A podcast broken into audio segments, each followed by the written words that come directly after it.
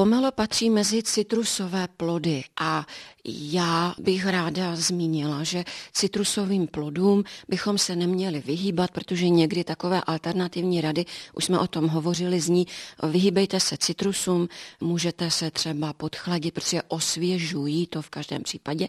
Nicméně, Hanko, já jsem našla studii, která poukazuje, že citrusy a jejich konzumace, včetně pomela, a již jsme zmiňovali citrony, ale i další, jako mandarinky a pomeranče, vysokou měrou mohou eliminovat nebo alespoň redukovat vysoká rizika spojená s obezitou nebo nadváhou, kterou trpí celá řada spoluobčanů. Totiž v těchto citrusových plodech kromě vitamínů a minerálu se nachází obrovské množství biochemických látek, kterým se říká flavonoidy. A jedna skupina těchto flavonoidů se jmenuje flavanoly. A byly dělané takové pokusy, u kterých se zjistilo, že přidáním flavanolů do stravy se až 50% eliminovaly negativní projevy působení buněk, jež poškozují organismus, působení volných radikálů a zánětlivých markerů, které jsou spojeny právě s výskytem obezity. Takže my víme, že můžeme tímto redukovat nebo i eliminovat rizika projevu nebo alespoň zmírnit projevy diabetu, kterým tito lidé velmi trpí, srdeční choroby, ale také poškození jater například, která je spojené právě s tím diabetem. Takže já bych se přimlouvala za konzumaci citrusových plodů. My bychom se teď zaměřili konkrétně na to pomelo.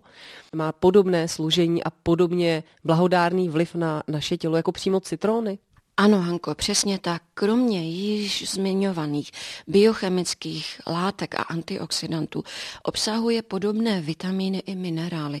Takže i pomelem si velmi prospějeme a zvýšíme denní dávku konzumovaného vitamínu C. I u pomela nacházíme vitamíny A, E, nacházíme tam minerální látky, draslík, nacházíme tam fosfor, nacházíme tam mangan, nacházíme tam velké množství zdraví prospěšné vlákniny. Takže podobně jako u citrusů naprosto jednoznačně podpoříme naše zdraví, naši obrany schopnost. Pomalu se doporučuje v jeho východní Ázii, kde je domovem na zalečení kašle, otoku, alergií. Můžeme ho doporučit při zvýšeném krevním tlaku kvůli vyššímu podílu draslíku, bude příznivě působit na ledviny, bude dilatovat cévy a bude podporovat funkci krevního oběhu. Předpokládám, že pomelo budeme jíst hlavně za syrova, že ano? Je to nejlepší už vzhledem k vysokému podílu vitamínu C.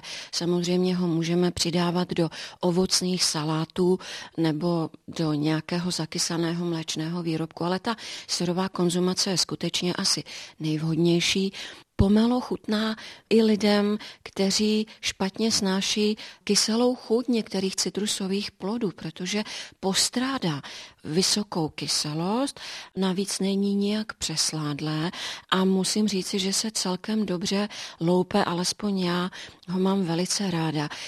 Všimla jsem si, že pomelo se často prodává v takovém celofánovém obalu. Má to nějaký zvláštní důvod?